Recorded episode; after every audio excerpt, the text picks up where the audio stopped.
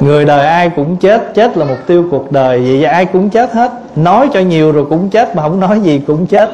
Mà nếu chúng ta không bệnh hoạn mà chết cũng là một cái phước của mình. Còn còn nếu mà có bệnh hoạn mà chết cũng là chuyện bình thường, đúng theo nghĩa sanh lão bệnh tử. Nha không đó là mình nói theo cái quá trình, cái quy trình thôi. Chứ cuộc đời này có những người sao? Ví dụ mình nói là không bệnh mà chết, không chắc. Nhiều khi không thể hiện thôi đứt mạch máu cũng là bệnh vậy. Đứng tim cũng là bệnh vậy. Nhưng mà tại mình nghĩ là ố xong bệnh mà chết? Tại vì mình nghĩ bệnh là khi nào thể hiện à, đau gì rên nằm mấy tháng thì mới kêu bệnh phải không? À, nhưng mà thật sự ra có những khi mình thấy người ta vậy nhưng mà người ta vẫn có cái bệnh gì đó mà nó không nó chưa lộ ra. Một giây phút nào đó lúc cái bệnh nó bật ra thì người đó mất. Phải có nguyên do để chết chứ không phải tự nhiên. À, cũng giống như á cái ngọn đèn mà nó tắt á nó có những cái nguyên do, một là do gió thổi, hai là do nó hết dầu, phải không? Ba là thí dụ nó còn dầu dính vô cái tim đó, nhưng mà đến khi nào mình thấy hết dầu, tưởng nó hết, nhưng không, dầu nó còn hút trong cái tim đó, mà đến khi nào nó cạn ráo thì nó mới tắt. Nghĩa là nó tắt ngọn đèn phải có nguyên do. Thí dụ đèn vẫn còn dầu, lửa vẫn ấy mà sao nó tắt? Tại có do đức phật nói cái điều đó để ví dụ cho vấn đề chết của con người. Nghiệp hết mới chết. Nghiệp còn không có chết giờ phút đó đã đến lúc để đi. Phải không? Cho nên mình thấy theo cái thường tình thì mình vậy thôi. Chứ còn nhìn sâu sắc thì phải có nguyên do để đi.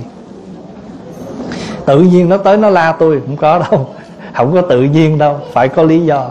Có khi là mình không nói gì người ta, nhưng mình bị người ta dèm pha. Tức là phải có lý do. Người ta mới la mình chứ không phải tự động. Cho nên thôi, cô cũng đừng buồn. Chú thì cũng mất rồi, mà cô cứ hoan hỷ là chú mất mà không đau bệnh, theo cái nghĩ của cô. Chứ còn sâu sắc mà khám ra thì phải có bệnh. Đứng tim hay là bể mạch máu gì đó, vân vân. Còn mà mình đơn giản mình nhìn thì người không có đau bệnh gì mà mất cũng là cái phước. Con nghe nói cúng dường chư tăng thì được phước báo gấp 10 lần so với cúng dường tam bảo con không hiểu có đúng hay không. Em thì em không biết. Nhưng mà nó tùy theo cái trường hợp. Thật ra đó khi mình nói cúng dường tam bảo đó là cúng dường cả ba ba ngôi báo đó là phật pháp tăng. À, còn ví dụ mình nói mình cúng dường cho chư tăng thì có nhiều người nói cúng dường chư tăng có phước cũng đúng bởi vì chư tăng là những người đứng giữa chúng sanh và phật. Thì chư tăng là người giới thiệu phật với chúng sanh. Thấy không? Tức là nói đơn giản là đem chúng sanh về gần với phật và mang phật về gần với chúng sanh. Cho nên tăng được gọi là chúng trung tôn. Bậc ở giữa tôn quý, ở giữa chúng sanh và phật. Cho nên người thái lan, người lào người à, campuchia người ta quý tăng lắm. Bởi vì người ta nghĩ rằng phật thì quá xa pháp thì quá sâu sắc cao siêu không có tăng giải thích thì mình không hiểu. Cho nên đối với phật tử nam truyền các nước đó thì người ta quý chư tăng bởi vì chư tăng là người đã làm cho họ sáng rõ hiểu được cái gì là phật cái gì là pháp. Cho nên họ quý. Ở đây á, cái phước á, không có nghĩa là so sánh nhiều hay ít. Hiểu không?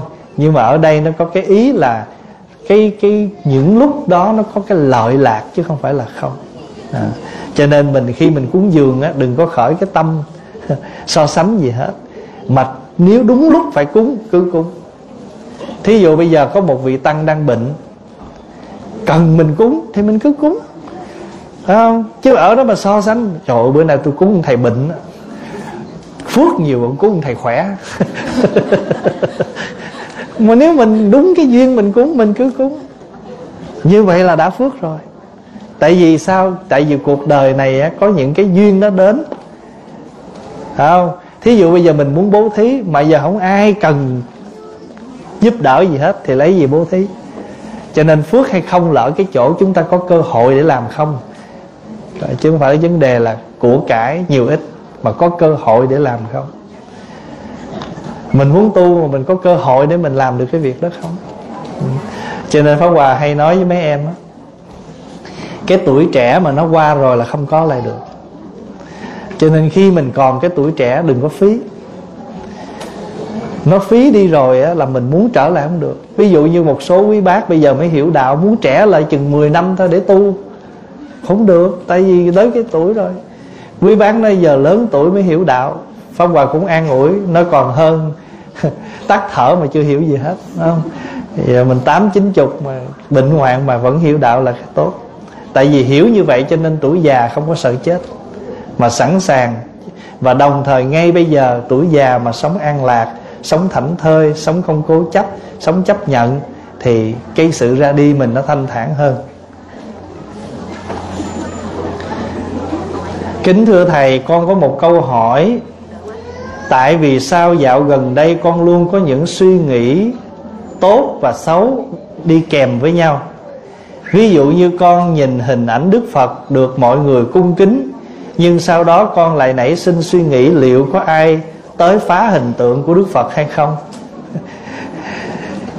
Con có những suy nghĩ như vậy liên tục, đó có phải là ý nghiệp của con không? Ừ. Thì nó cũng là một phần bởi vì đại chúng nhớ là cái tâm ý của mình á, là nó luôn luôn nó không bao giờ nó dừng. Thì nếu mà mình có chánh niệm á, thì nó khởi thì mình biết dừng lại để mình đưa nó trở về cái khác. Chứ không có gì tội, không có gì tội hết. Ví dụ mình nhìn hình phật xong mình khởi cái ý là không biết một lát có ai vô đập cái tượng này không? Không có gì tội hết đó. đó là chẳng qua là cái vận hành của cái ý thức thôi cái quan trọng là chúng ta có cái chánh niệm để chúng ta nhận biết lúc đó, để chúng ta dừng lại cái tư duy đó. Thí dụ mình cho nó là ý nghiệp đi, cũng được, tạm cho là vậy. Thì bây giờ mình phải dừng cái nghiệp đó lại để chuyển nó thành một cái nghiệp khác là biết dừng và chuyển nghiệp. Vậy thôi. Mẹ con bệnh nặng, con nằm mơ, thấy có người nói mẹ con bị oan gia nghiệp chướng nặng nên khó mất. Con không hiểu câu nói đó không cần phải chiêm bao gì hết. Tất cả những cái khó khăn gì nó đến trong cuộc đời này nó đều là do những cái thử thách và hay là cái những cái nghiệp của quá khứ. Cho nên á, dù mẹ bệnh hay là như thế nào hay tất ngay cả bản thân mình cũng đều cần cái sự phát tâm sám hối. Ví dụ như đối với người thân như cha mẹ thì chúng ta có thể thay thế cho cha mẹ mà sám hối nguyện cho cha mẹ được nhẹ nhàng à, xả thân xả cái báo thân. Và khi xả báo thân thì cũng được về với cõi an lạc. Nhưng cái đó là mình cầu nguyện thôi. Bên cạnh là cũng phải thường xuyên niệm phật để cho cha mẹ nương theo cái tiếng niệm phật đó mà niệm theo. Dù chưa hiểu đó là gì nhưng ít nhất trong giây phút đó ý có có tác có tiếp xúc với cái câu niệm phật miệng có phát ra cái âm thanh niệm phật để chuyển cái nghiệp thân và nghiệp ý của người bệnh, của cha mẹ. Nhờ vậy mình cũng được chuyển nghiệp chung. Thưa thầy, con có một người bạn mà gây ra nhiều phiền não chướng duyên ở trong lòng, mỗi lần nhắc tới hay nghĩ tới là con bực, rất bực mình, nóng giận. Con phải làm sao để không còn cảm thấy phiền não nữa? Nếu như mà mình có một cái câu mình quán á à, mình quán một cái câu đơn giản rằng nhân phi thánh phàm thuộc năng vô quá. Con người đâu phải thánh thần mà làm gì không có những sai lầm? Và nhiều khi cái người đó làm phiền mình cũng không phải là tự khi không. Một là mình với họ họ có thể họ hiểu lầm mình một việc gì đó mà họ không nói ra. Rồi trong cái âm thầm họ quấy rối mình hoặc là do cái túc nghiệp của mình. Nói tóm lại đã là phật tử hiểu đạo, thì chúng ta đều biết nó phải có nguyên do hoặc đời này hoặc quá khứ. Không? Có nhiều khi trong cái chỗ làm chung với nhau, người ta phiền mình mà người ta không nói ra thôi. Và người ta thường hay gây khó dễ cho mình. Cho nên nếu mình biết được cái đó đó, mà mình phiền não theo thì mình khổ chung mình phải nhớ là người ta làm khổ mình mà mình nhận ra cái đó mà chúng ta biết cái này là cái không thiện không lành thì chúng ta không cần phải tiếp xúc. À, chúng ta không cần phải ôm giữ để làm khổ mình. Bây giờ người ta nói xong người ta về ta ngủ. Mình chỉ là một cái người ôm một khối tình sầu phải không? Người vì ta oán giận người người chẳng đau. Mà tâm ta nổi sống ba đào. đó, người người ta, người mình có nói gì nữa, ta vẫn bình thường còn mình bất thường là tại vì mình bị tác động đó. em gái con ăn trường chay, nhưng bữa nào lúc ăn cơm cũng uống một ly rượu như vậy có bị phạm một trăm năm giới không ạ à? thật ra đó, thì phạm giới thì cũng chưa. Nhưng mà sợ dần lâu ngày thì nó thành ghiền. Mà cái giới thứ năm á là cái ý là chúng ta đừng để chúng ta bị ghiền, bị gọi là điều khiển. Thí dụ á, mình gọi là mình uống tính cách tiêu cơm, nhưng mà không có mình chịu không nổi, thì coi như là cũng mình cũng hơi bị lôi kéo rồi đó. Cho nên mặc dù nó không có tội lỗi trọng nhưng mà mình biết rằng mình đã mất một phần tự chủ trong cuộc sống của mình. Quý vị ghiền cà phê mà sáng nào không có cà phê là chịu không nổi. Mặc dù cà phê đó có tội nhưng mà mình biết rõ ràng mình bị chi phối. À, vậy thôi. Khi người sắp chết không quy y mình có tụng kinh và khai thị được không? Việc người ta quy y hay không quy y? Khi người ta sắp mất vì lòng từ bi mà khai thị mà hộ niệm chứ không hỏi quy y chưa? Anh quy y rồi tôi mới khai thị. Cái này là có kỳ thị trước khi quy y. Hiểu ý không? Tâm từ thì đâu có phân biệt. Người ta khổ thì mình giúp thôi. Chứ đâu có nói bây giờ mình đem của ra, ai đạo phật mới cho? Đạo khác không cho, không được, phải không? Cho nên quy y hay không quy là cái duyên của người. Nhưng bây giờ người ta sắp mất là cái duyên giữa mình với người và người ta được nghe mình khai thị niệm phật đó là phước của người ta. Tại sao mình không làm? Cho nên không luận là quy y hay không? Nếu người ta được cơ hội mình khai thị, mình hộ niệm cứ làm. Cũng như ngày hôm qua, quý vị thọ bát quan trai giới, thì cái bát quan trai giới không luận là phật tử đã quy y hay ai mà phát tâm thọ giới cũng đều được, thọ giới đó hết chứ không bắt buộc phải quy y à, cho nên yên tâm ha. Xin thầy giải thích chúng con rõ sâu sắc hơn về từ buông. Theo con hiểu trên đời này với người trần của chúng con thì quanh quẩn vì quanh quẩn hai từ tình và tiền trong nhiều nghĩa. Thưa đại chúng á khi mà đức phật dò dạy chúng ta cái buông á thì chúng ta đừng có hiểu lầm là phật dạy chúng ta let go hết tất cả. Không phải vậy. Chữ buông ở đây là chúng ta đừng có chấp. Chúng ta đừng có dính mắt. Ví dụ, đói phải ăn không? Phải ăn chứ. Nó thôi, phật dạy tôi buông rồi, đừng ăn. Đi làm, người ta đưa lương nó không? Phật dạy tôi buông rồi, khỏi phát lương. Đâu có được, phải không? Chứ buông đâu phải vậy. Mà buông nghĩa là chúng ta có tất cả. Và chúng ta sử dụng theo cái nhu cầu. Và khi cái đó nó không tồn tại thì chúng ta phải nhẹ nhàng. Chữ buông á, là nó nghĩa cùng nghĩa với chữ hỷ xả vậy đó. Chữ xả vậy đó. Mà mình muốn hỷ xả là đâu đợi ôm rồi mới xả đâu. Ngay khi việc nó tới mà chúng ta không dính trong cuộc đời này làm gì chúng ta thoát hai chữ tình tiền? Chưa nói tới tù tội nữa. Rồi cuối cùng phải tu, cho nên năm chữ tề tình tiền, tù tội, tu. Xin thưa đại chúng người tu có thoát cái tình cảm không?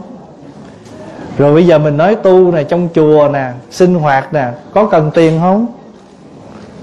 Thì làm sao mình trong cuộc sống này hàng ngày mà? Nhưng mà cái việc làm của chúng ta chúng ta không có thủ xả, không có thủ chấp. Làm phật sự, duyên phước mình tới đâu, mình làm tới đó. Và không có khổ đau. Ví dụ mình xây cơ sở phật giáo rất là lớn. Nhưng đến một ngày nào đó mình hết duyên rồi, thì mình phải buông. Buông là sao? Nhẹ nhàng. Không có dính mắt cái này của tôi tôi đi tôi phải đem theo. Lấy búa đập hết mấy cục gạch chở theo. Ờ, Xi măng rồi chở theo tại vì ngày xưa tôi làm ra. Cái đó là mình khổ. Hả? Cho nên làm thì cứ làm. Xây dựng cứ xây dựng. Nhưng mà khi hiên hết chúng ta nhẹ nhàng mới hiểu được chữ buồn. Chứ không phải buông là đang có xả hết nha. À, không phải vậy. Mình hiểu được như vậy á thì mình không có biết, mình phải hiểu, mình sẽ biết rằng đạo Phật không có dạy mình bi quan yếm thế. Mình cứ làm tất cả những công việc mình cần làm, nhưng chúng ta không dính mắc khổ đau gì hết. Câu hỏi kế là kinh vô lượng thọ và chú đại bi khác nhau thế nào? Kinh vô lượng thọ là một bài kinh giới thiệu phật a di đà giới thiệu những cái nguyện của phật. Cái này nó thuộc về cái gì? Nó thuộc về hiển giáo. Còn chú đại bi á, là một bài chân ngôn mật ngữ để chúng ta hành trì để tiếp cái năng lượng năng lực từ bi của bồ tát quan âm. Dù chúng ta đọc có thể không hiểu nhưng mà chúng ta chuyên tâm chúng ta tụng để có cái lực thì cái này gọi là mật giáo ở trong Phật giáo những cái giáo kinh điển, lời dạy của Phật thỉnh thoảng cũng có chia ra những trường hợp.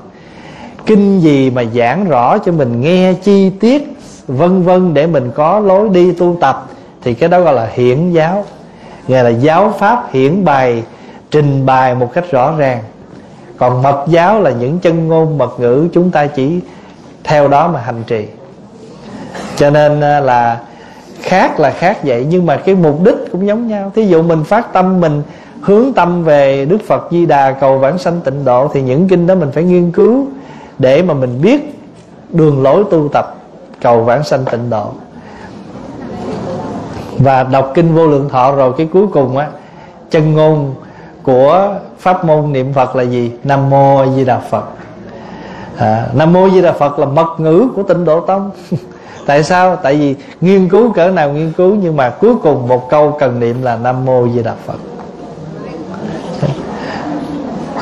Mà ngay cái chữ nam mô là bao nhiêu nghĩa? Chữ a di đà phật là bao nhiêu nghĩa rồi, phải không? Cho nên á, cái nào nó cũng có cái hiển của nó và cái mật của nó. Thí dụ người học chú đại bi, đọc chú đại bi là mật đó. Nhưng mà giờ muốn nghiên cứu chú đại bi nói gì cũng có cái nghĩa của nó. Cho nên trong mật mà có hiển, trong hiển mà có mật. Ví dụ, quý vị đọc chú đại bi nè. Nam mô hắc ra đát na đa ra. Nghĩa là gì? Con xin quy kính ba ngôi tam bảo. Hay là quý vị tụng tác bà ha. Qua bến bờ kia, ta bà ha như vậy thì trong mình đọc thì mình không hiểu là mất cái gì nữa nhưng mà giảng ra là có nghĩa, cho nên trong mật thì có hiển. Còn quý vị đọc một cái bài kinh nào đó, thí dụ hôm qua qua đọc đại chúng nghe cái bài. Trí tuệ bừng lên đó biện tài. Đọc thì mình hiểu nghĩa, nhưng mà trong đó chứa đựng nhiều nghĩa. Cho nên trong đó, trong cái hiển giáo vẫn có mật giáo quý vị đọc cái bài dương chi tịnh thủy biến sái tam thiên. Cành dương nước tịnh rải khắp ba ngàn tánh không ba, tánh không tám đức lợi trần gian. Pháp giới sáng rộng thêm diệt mọi oan khiên biển lửa hóa sen vàng. Hay là biển lửa hóa sen hồng. Cái then chốt ở chỗ là trong biển lửa vẫn nở hoa sen. À, trong cái khổ đau vẫn tỏ ra hạnh phúc cho nên trong mật vẫn có hiển hiển vẫn có mật. Cho nhiều khi mình làm một hành động nhưng mà đâu ai biết mình mật giáo mình là gì. Thôi vào ví dụ nè có một hôm đức phật đang ngồi thì à, tự nhiên phật mới cầm một cái cây phật đánh con nai thật là mạnh. Thì mọi người ngơ ngác cái hành động của đức phật hôm nay lạ quá tại sao phật lại đánh con nai? Vậy thì cái hành động đó là ta thấy rõ ràng là phật dữ phải không? Hung dữ quá. Nhưng mà trong cái hành động đó có mật giáo đó, có ẩn ý trong đó đó. Chỉ mấy phút sau thôi, người ta thấy một đoàn thợ săn đi tới. Mà phật sợ con nay bị chết với tay những người thợ săn. Phật đánh nó một cái thật mạnh để nó chạy cho lẹ, để nó thoát chết. Như vậy cái hành động của đức phật hiển lộ cho mình thấy rằng một hành động hơi hung dữ nhưng mà đâu ai biết ẩn tàng cái ý của phật ở trong đó là cứu con nái vậy thì trong hiển có có mật phải không? À đức phật giơ cành hoa lên, đức phật mỉm cười.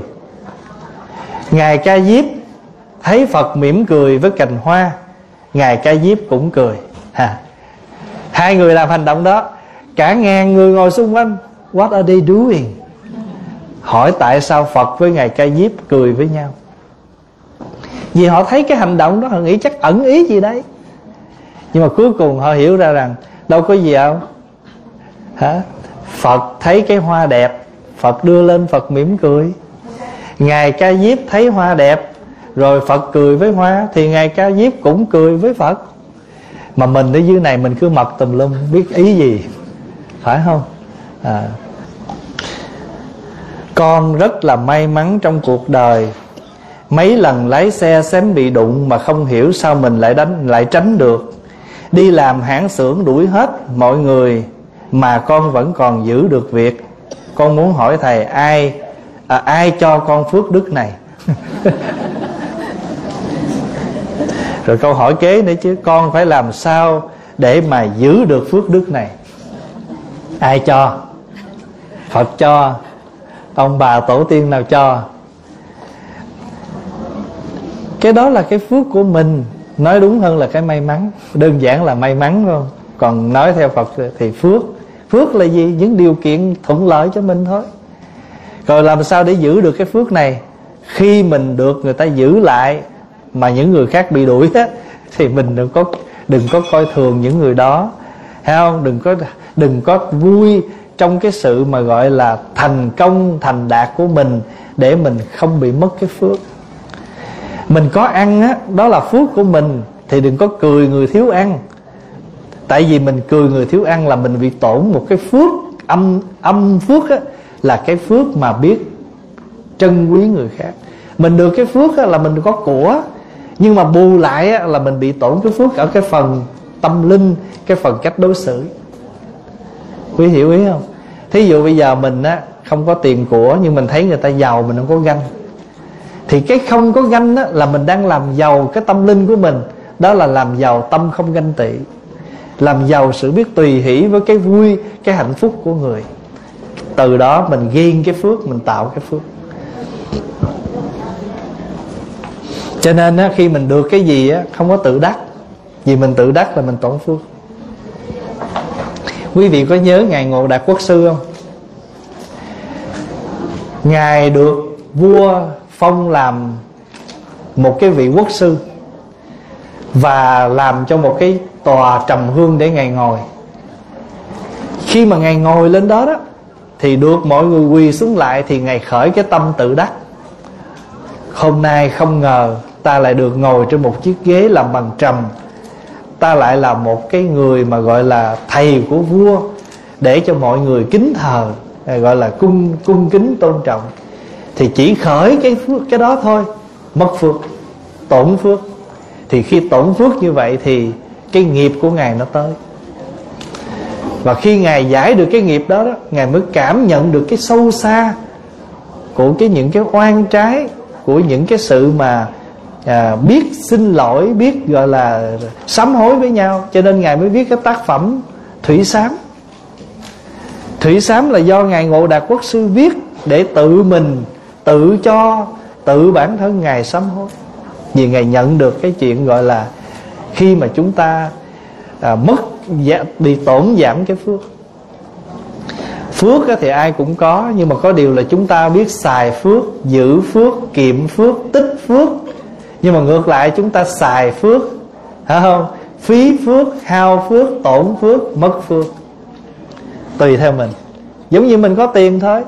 Giữ tiền tiền kiếm tiền giữ tiền cất tiền. Còn nếu mà không có thì gì? Xài tiền phí tiền à, mất tiền tốn tiền. Tùy ai cũng có phước nhưng cách phước cũng phải đi tìm. Tìm có phải biết giữ không? Tìm phước giữ phước quý phước trọng phước tích phước. Mà hễ mà xài quá thì ai cũng phải xài phước của mình hết á. Nhưng mà mình xài sao mà nó chừng mực? Để không có bị tổn và phí. Xin thầy cho con hỏi là mỗi buổi sáng con thường tụng kinh theo thầy trong máy có được không? Dạ được thôi Mình tự tụng hay mình tụng trong máy thì cũng được hết. À, Cách bỏ cái tôi xuống thưa thầy Tại con thấy con giống cái răng cứng quá thưa thầy. Dù con biết cứng ngắc không tốt cho ai cả. Tại vì cái câu chuyện câu hỏi này là liên quan đến cái bài nói chuyện, Hình như hôm qua, buổi trưa, phải không? Hay sau đó thì pháp hòa có kể là khổng tử trước khi mất hỏi đệ tử, tại vì đệ tử xin thầy dạy cho con lời dạy cuối cùng. Khổng tử nói, các con hãy nhìn vô miệng thầy, răng thầy còn hay lưỡi thầy còn? Thì các đệ tử nói dạ răng thầy rụng, lưỡi thầy còn khổng tử dạy á, sở dĩ nó rụng là vì nó cứng sở dĩ nó còn là vì nó mềm. Ở đời cũng vậy mình mà cứng ngắc không biết quyển chuyển thì người ta dễ bẻ mình như răng. Không? Còn nếu mình biết quyển chuyển biết mềm mại trong sự sống thì giống như cái lưỡi nó tồn tại cho đến chết. Thì cái vị này mới hỏi á là con thấy con giống cái răng quá đã biết mình giống cái răng thì phải ráng sống. sao để đừng bị bẻ răng? Biết mà biết mà không làm gì hết thì cái nhà Phật gọi là gì? Biết mà cố phạm. Quý vị có cái câu chuyện đó không? Có một người hỏi một vị thiền sư, thưa thầy, con chó có phật tánh không? Thì ông thầy trả lời là có.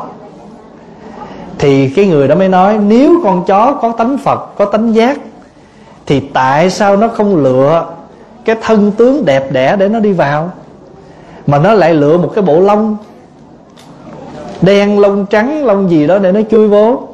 Nếu con chó có phật tánh thì phải lựa một cái thân tướng đẹp chứ tại sao lại chui vô một, một cái thân của một cái con mà nó có bộ lông như vậy? Thì vị thiền sư trả lời sao? Vì biết mà cố phạm.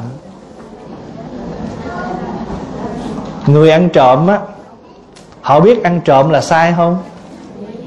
Nếu họ không biết sao họ rình rập, họ phải biết sai họ mới rình chứ. Nhưng mà tại sao họ vẫn ăn trộm? Vì biết mà cố phạm. Phải không? Khi mình lỡ mình sanh tình cảm với một người nào đó ngoài chồng vợ của mình mình biết sai không? Nhưng mà mình vẫn làm, là tại vì mình không thắng được những cái bản năng bình thường của mình. Cho nên cái chuyện đó là chuyện bình thường của con người, nhưng nó ở trên cái chuyện đó nữa là gì? Trí tuệ bừng lên đó biện tài. Cho nên có phật tử quy y có chữ quan đó, hay là chữ tuệ đó. Tức là những cái sự việc nó xảy ra trong cuộc sống của chúng ta. Thì cái quan trọng là chúng ta có đủ cái trí biết để chúng ta dừng. Cho nên tu thiền á, hôm bữa mà hôm qua mình học á, tu thiền là khả năng dừng sự rong rủi sự đi rong. Nếu mà một người đó họ họ không có biết sai thì tại sao họ phải lén lút? Ăn trộm là phải lén lút. Họ biết sai mà vẫn làm. À thì ở đây cũng vậy. Mình biết cái mình có những cái cố tật nào đó thì chúng ta tự chỉnh. Tại vì chỉ có khi nào mình chỉnh thì ai là người hạnh phúc trước nhất? Mình. Quý vị đi vào trong uh, máy bay họ luôn luôn nhắc mình lỡ có chuyện gì xảy ra thì cái cái oxygen nó rớt xuống thì quý vị nhớ mình đeo cái này trước rồi mình mới đeo cho người. Tại vì mình phải có tỉnh táo thì mình mới đủ tỉnh táo đeo cái khẩu cái cái mask đó cho người bên cạnh. Cũng như thế. À, mình phải tự mình có được cái an lạc trước tự chỉnh sửa trước. Cho nên mình biết mà mình không làm gì hết thì cái này chưa đủ phải không? Cho nên trong cuộc sống là thưa đại chúng biết hiểu làm biết là một việc, mà biết mà có hiểu không? Thí dụ, mình thấy người ta để ờ, để đôi đũa cúng cúng cơm á, truyền thống của người Việt Nam á, người ta để cúng cơm á, người nào mà mới mất á, trong vòng 49 ngày á, là để ở giữa một đôi đũa, hai chiếc hai bên. Thì mình cũng biết cái tục vậy đó mình biết là người mới chết là để vậy, nhưng mình không hiểu tại sao phải làm. Mà quý vị có biết tại sao làm vậy không? Tại vì cũng là một quan niệm theo nhân gian là người mới mất luôn luôn đi về ăn cơm, có người kèm theo. Cho nên á, cái người kèm hay hối người thân mình ăn lẹ để đi. Cho nên mình để một chiếc đũa thôi, để họ ăn cho chậm tại vì để hai chiếc họ gấp nhanh, họ hối người thân mình đi về. Nhưng mình quên một điều là lỡ người kem đó ấn độ, là nó bốc không là lẹ dữ nữa. Như vậy thì thưa đại chúng á, cái đó cũng là một cái tập tục. Mình biết và mình hiểu tại sao người ta làm. Nhưng mình hiểu sâu hơn nữa nè. Mình hiểu sâu hơn là có cần thiết phải làm việc đó không? Không cần. Cứ để ba đôi đũa cúng.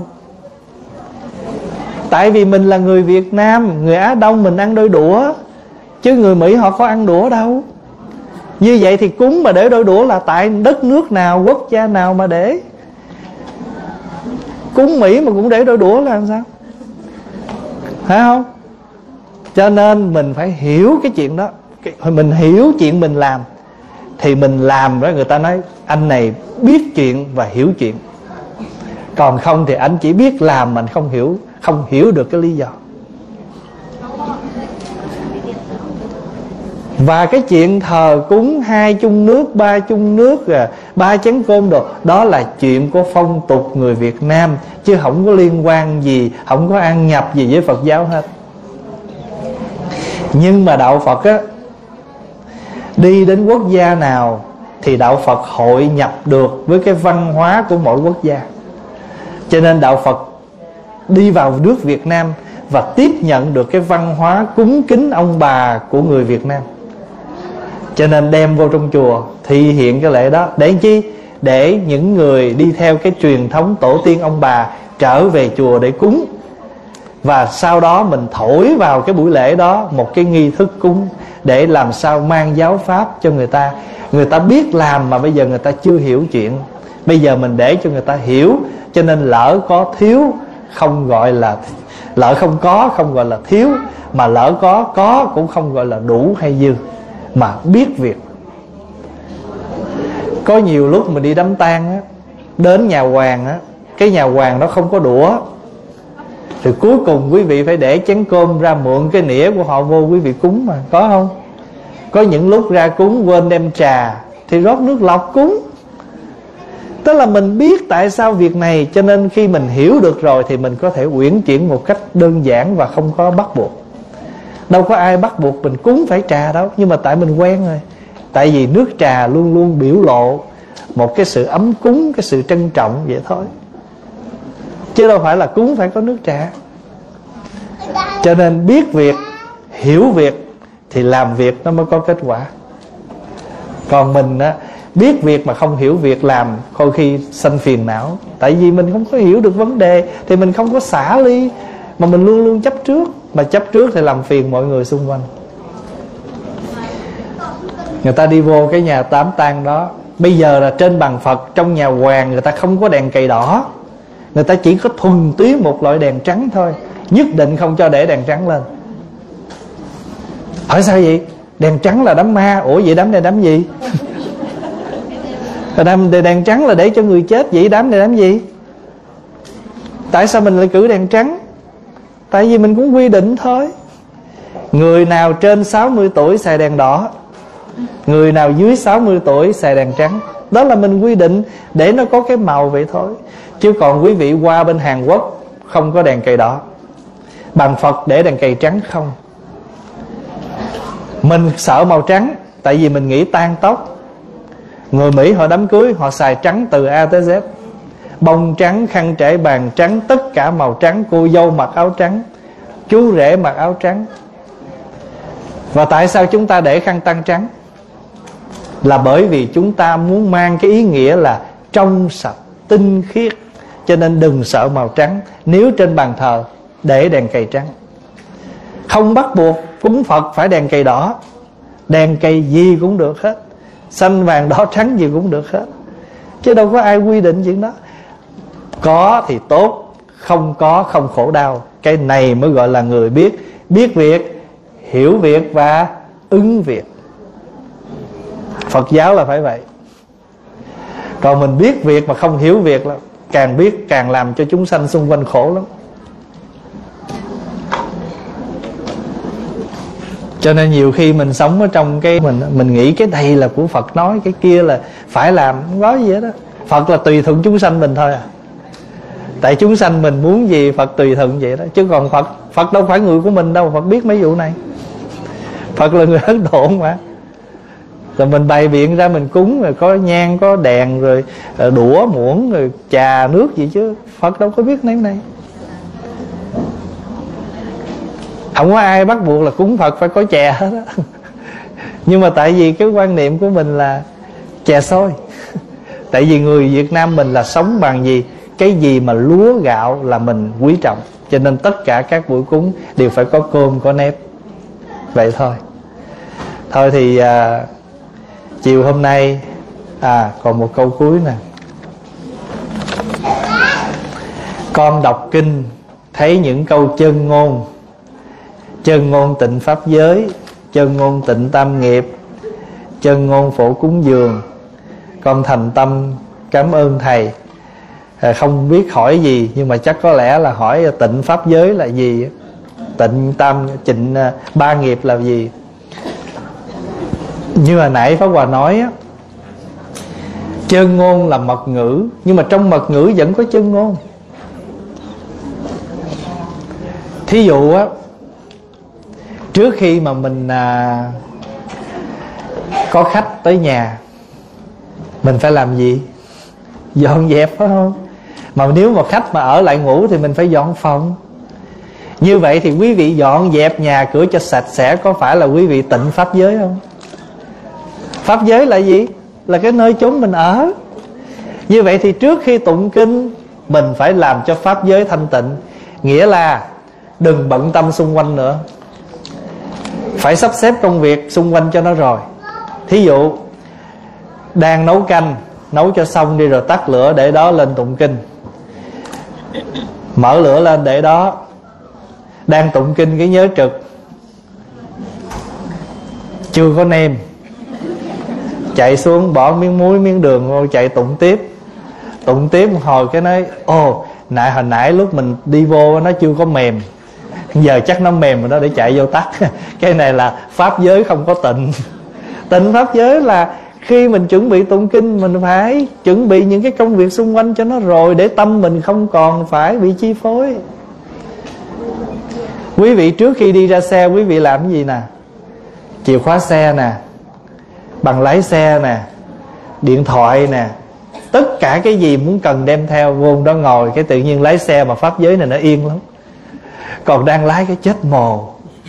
Quên này, quên kia thì pháp giới này chưa có được tịnh phải không? Vậy thì pháp giới là gì? Hoàn cảnh xung quanh environment phải không? Bây giờ tịnh pháp giới xong rồi tịnh gì nữa? Tịnh tam nghiệp. Khi mà mình tụng kinh là mình đâu có nói bậy ý mình nghĩ theo lời kinh, miệng mình tụng theo lời kinh, có phải là lúc đó ba nghiệp mình thanh tịnh không? Thân mình đang ngồi nghiêm trang, miệng mình tụng lời kinh, ý mình duyên theo kinh là ba nghiệp thanh tịnh. Phải không? Rồi, mình chắp tay lại. Chí tâm đảnh lễ gì đó mình lạy xuống. Đó là cúng dường. Cho nên á, tất cả mọi hành động, nói năng, suy nghĩ à, à, lời nói hành động suy nghĩ hoàn cảnh xung quanh thậm chí những gì chúng ta làm đều chuyên chở trong đó một cái tâm gia trì của mình trong đó. Tự nhiên nó đều thành gì? Chân ngôn thanh tịnh hết. Có nhiều khi một cái signal nhưng mà lại chuyên chở cả chữ nghĩa trong đó thông qua ví dụ Mình à, lấy một cái ly ra Mà mà nó thiếu một cái gì đó Thí dụ thiếu cây muỗng Thì mình chỉ cần đưa một cái hành động vậy thôi. Thì người thân biết là à đang cần cây muỗng. Ở trong một hoàn cảnh phải cần im lặng mình muốn hỏi người đó ăn cơm chưa không cần nói gì đưa tay về ta hiểu có hỏi tôi ăn cơm chưa? Thì người đó cũng không cần nói gì hết chỉ gật gật là biết ăn rồi lắc lắc là biết chưa ăn.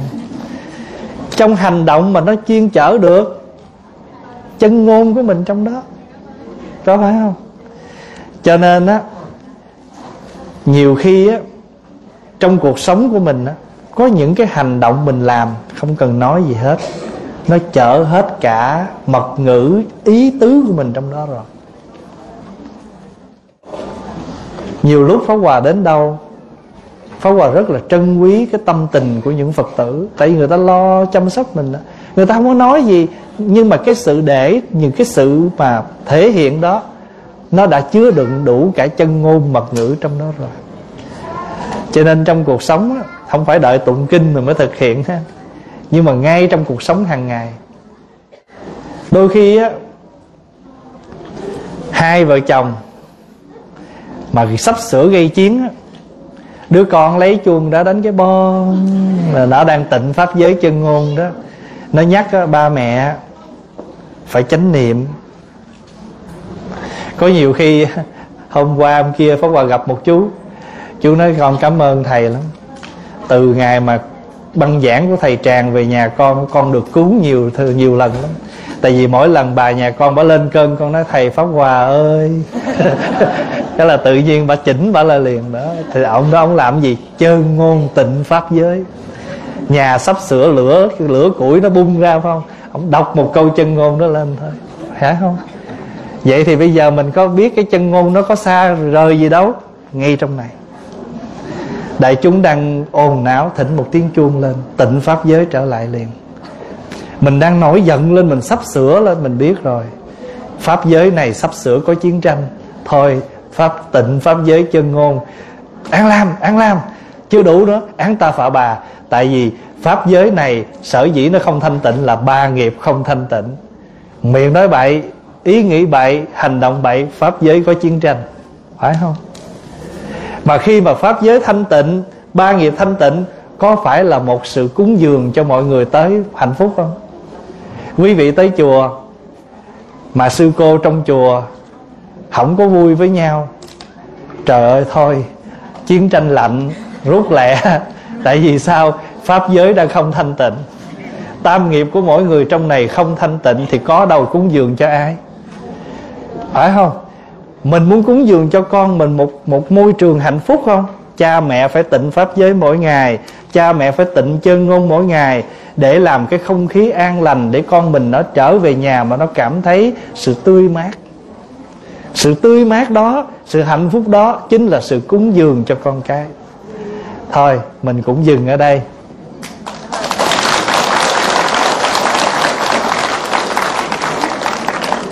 Cuối cùng á, cũng cảm ơn câu hỏi là tại vì nhờ như vậy pháp hòa kết thúc với đại chúng là mình tu tập không ngoài ba việc. Muốn tịnh tam nghiệp bằng thân, bằng miệng, bằng ý để tạo một pháp giới thanh tịnh để làm cái hoàn cảnh tươi mát để cúng dường cho con cái và người thân. Chùa cũng phải thế, gia đình mình cũng phải thế, trong chỗ làm mình cũng phải thế. Chỗ nào cũng cần tịnh pháp giới, chỗ nào cũng cần tịnh tam nghiệp, chỗ nào cũng cần phổ cúng dường. Chúc đại chúng an lạc.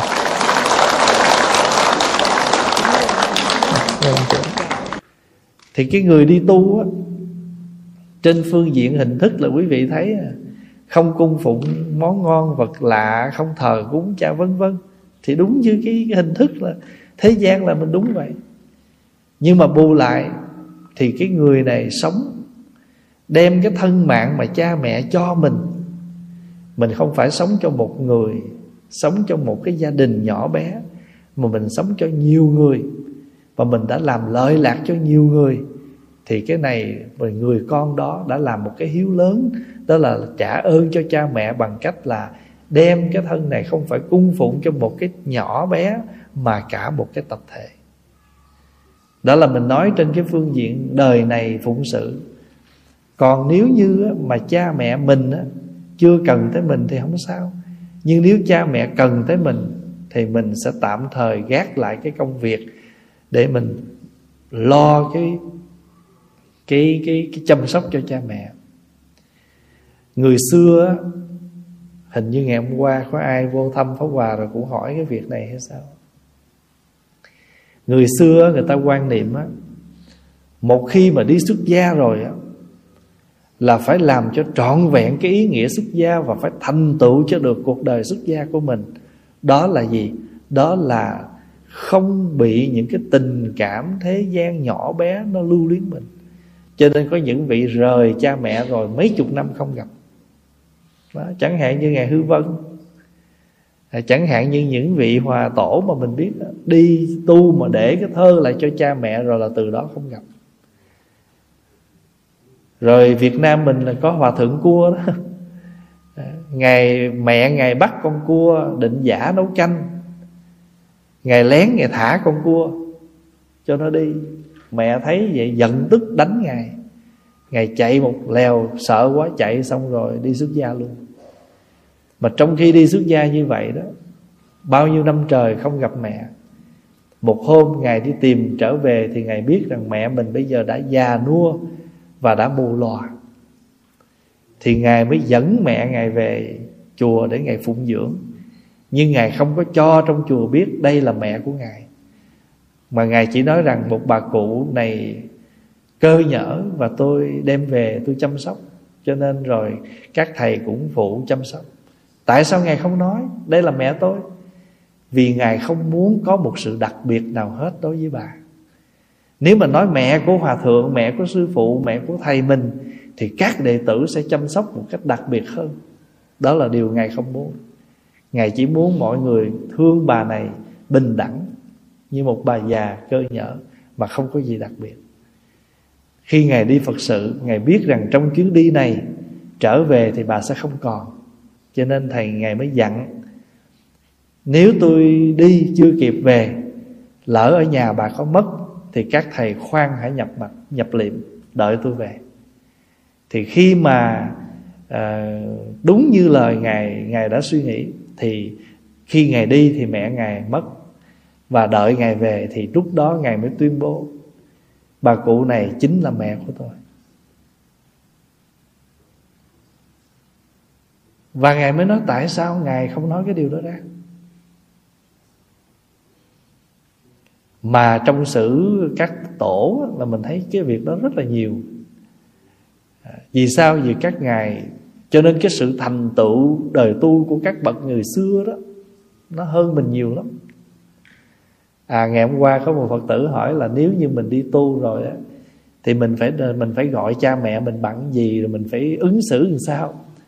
À rồi à tại vì cái người đó đi tu rồi người nhà không có thích là tại vì nó đi tu rồi là không còn được gặp gia đình.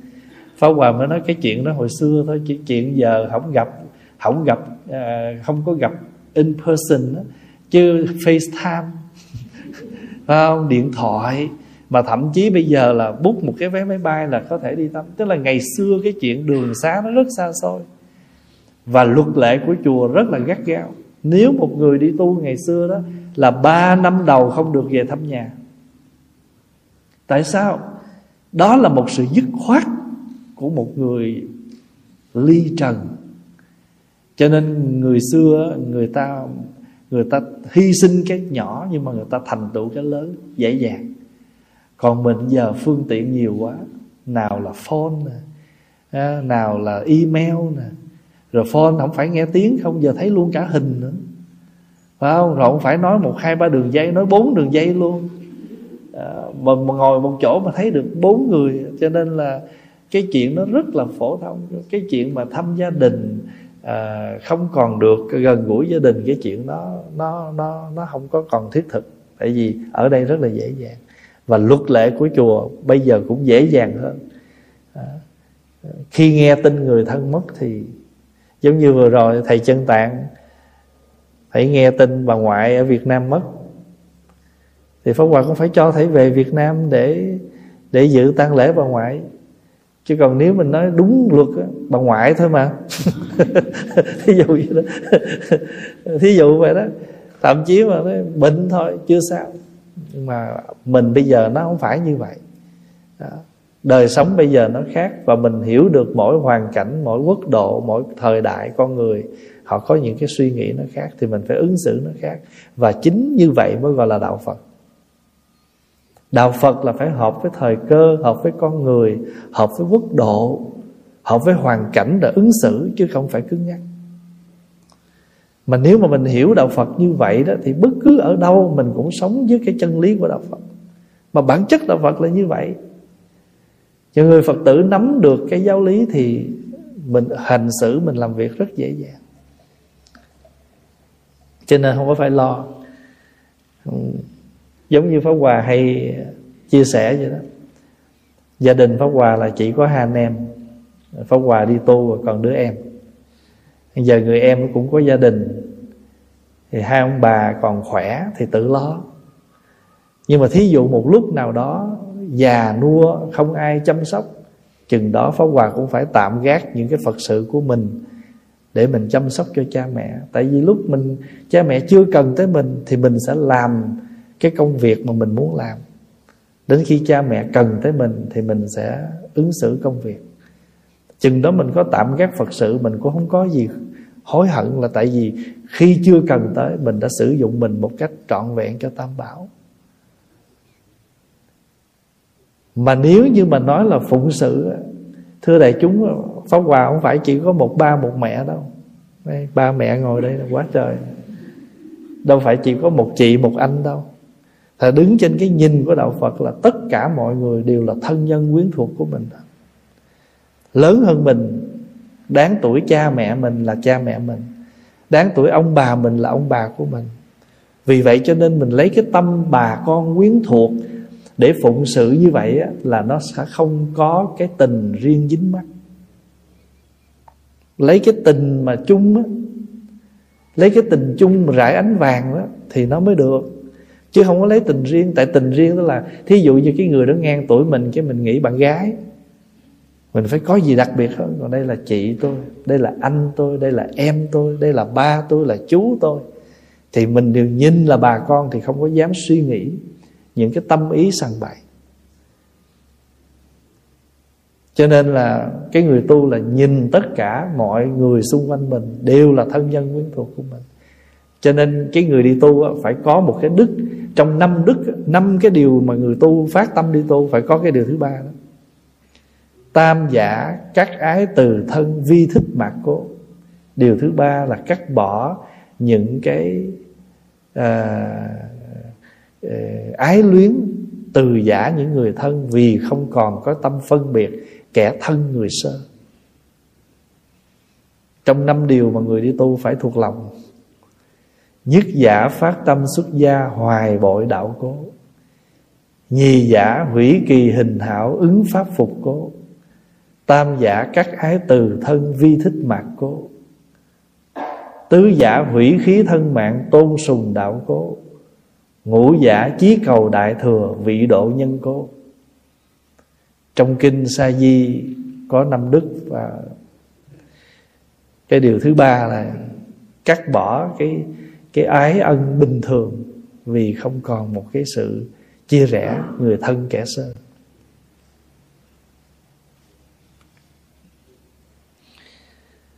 Làm sao để biết thiền định đúng thưa Thầy? Thiền thấy ánh sáng màu tím là ý nghĩa là gì? Vậy là đang yêu nè.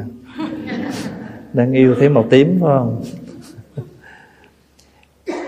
Thưa đại chúng á Thiền là gì? Chữ thiền á, là mình nói tắt.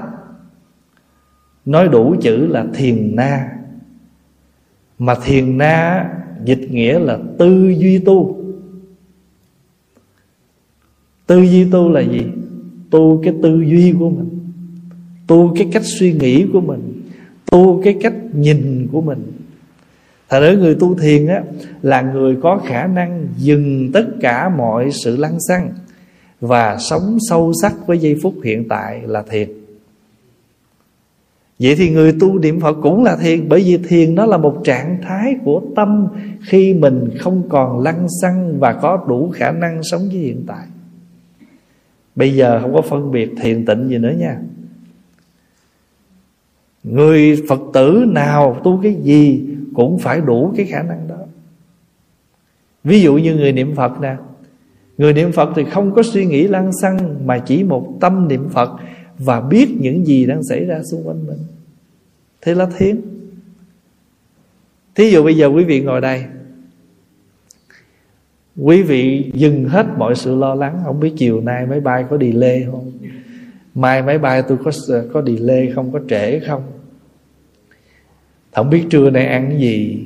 Thí dụ mình cứ lo nghĩ vậy đó cái mình nhớ trực là mình dừng cái đó lại đi. Trở về mình sống với hiện tại là mình đang có mặt ở đây với đại chúng và đang giữ cái pháp đạt, thế cho nên thiền á, là mình ngồi đây mình ngồi mình nhắm mắt á, này là thiền tọa một trong những cách thiền thôi. Rồi đi cũng phải thiền ngồi cũng phải thiền đứng cũng phải thiền nằm cũng phải thiền nói cũng phải thiền ăn cũng phải thiền. Có nhiều người, người ta ăn ta không có thiền ta rớt tùm lum mà. Tại ta lo ta ngó tivi á trời nó đánh nhau quá trời. Coi phim trưởng đánh rầm rầm cầm cơm đổ tùm lum á và có nhiều khi nấu ăn, hồi nhỏ Pháp Hòa sáng nào cũng thích coi cartoon đó coi ờ, lúc đó cái thời Pháp Hòa là cái cartoon mà Tom and Jerry á. Trời ơi, sáng nào cũng mở coi, nghiền, nghiêng vậy đó. Bữa đó bỏ cái chảo lên, định chiên những gì đó đi học, đúng không? Bỏ lên đổ dầu vô rồi ra đứng coi, quá trời, tới hồi vô thấy lửa nó phực. Trời ơi, lúc đó quýnh quán cầm cái chảo thổi cái phù lửa nó táp lên, nó cháy cái xèo. Tháng sau đi tu đó.